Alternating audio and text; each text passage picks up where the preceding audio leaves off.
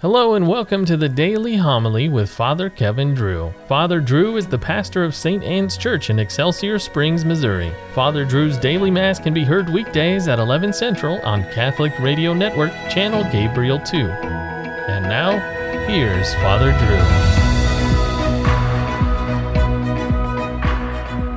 Drew. A reading from the first book of Kings. Jeroboam left Jerusalem, and the prophet Ahijah the Shilonite met him on the road. The two were alone in the area, and the prophet was wearing a new cloak.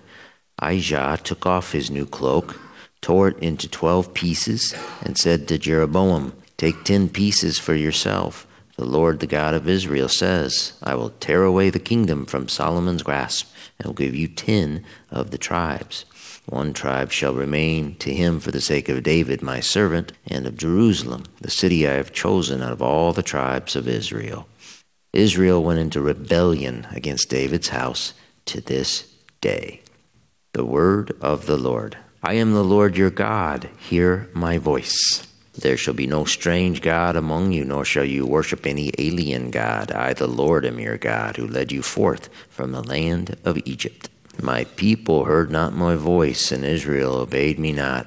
So I gave them up to the hardness of their hearts. They walked according to their own counsels.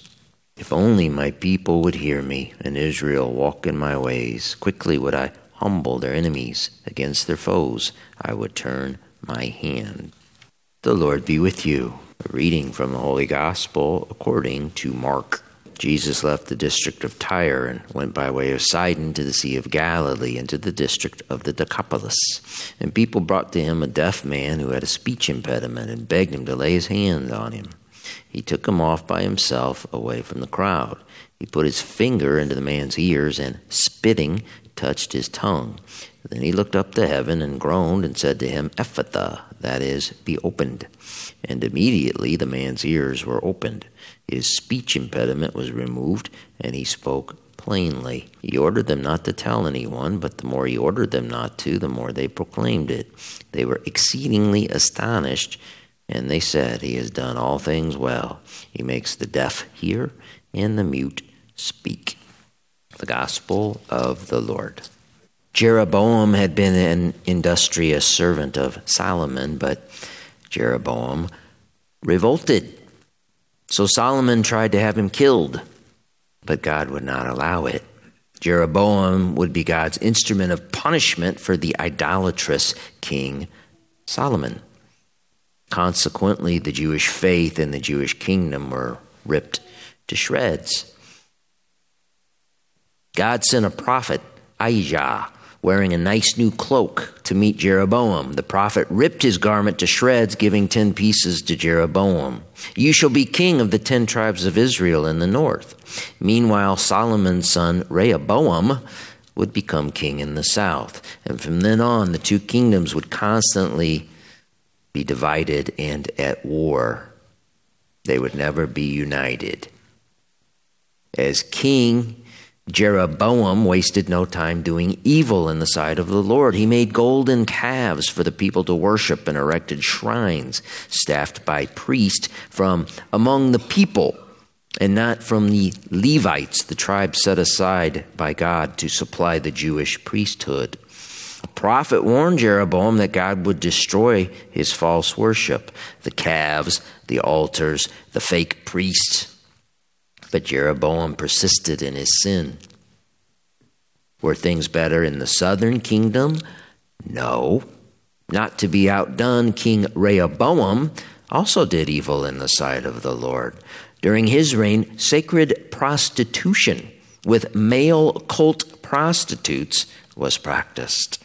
The sacred writer wrote, "They did according to all the abominations of the nations, which the Lord drove out before the people of Israel." The chosen people, due to evil leadership, turned their backs on God and joined the nations which surrounded them, nations awash in child sacrifice and sodomy. This so weakened the Jewish state that in Rehoboam's 5th year as king, the Egyptians came and looted the temple and the king's palace, while King Rehoboam hid.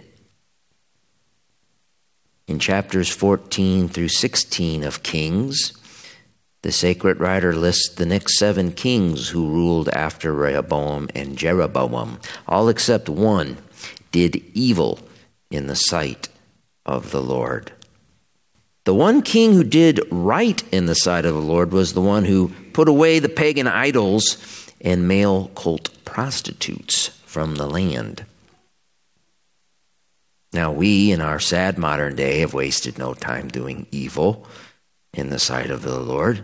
We have turned to false gods and have joined the pagans in their abominations, calling it, quote-unquote, love and equality. Consequently, our faith has been ripped to shreds like the prophet Ahijah's cloak. Christ had a nice cloak, a seamless garment. Instead of dividing it up, the soldiers on Calvary, they threw dice for it. Christ's garment then is a sign of unity and indivisibility in a world constantly at war. Christ's cloak then did not get ripped to shreds. His body did. And at Holy Mass, which perpetuates Calvary, Christ's glorified body gets ripped apart. In a manner of speaking, we call it the fragmenting of his body. Fragment it into small pieces so we can consume it and have communion with Christ's body, blood, soul, and divinity.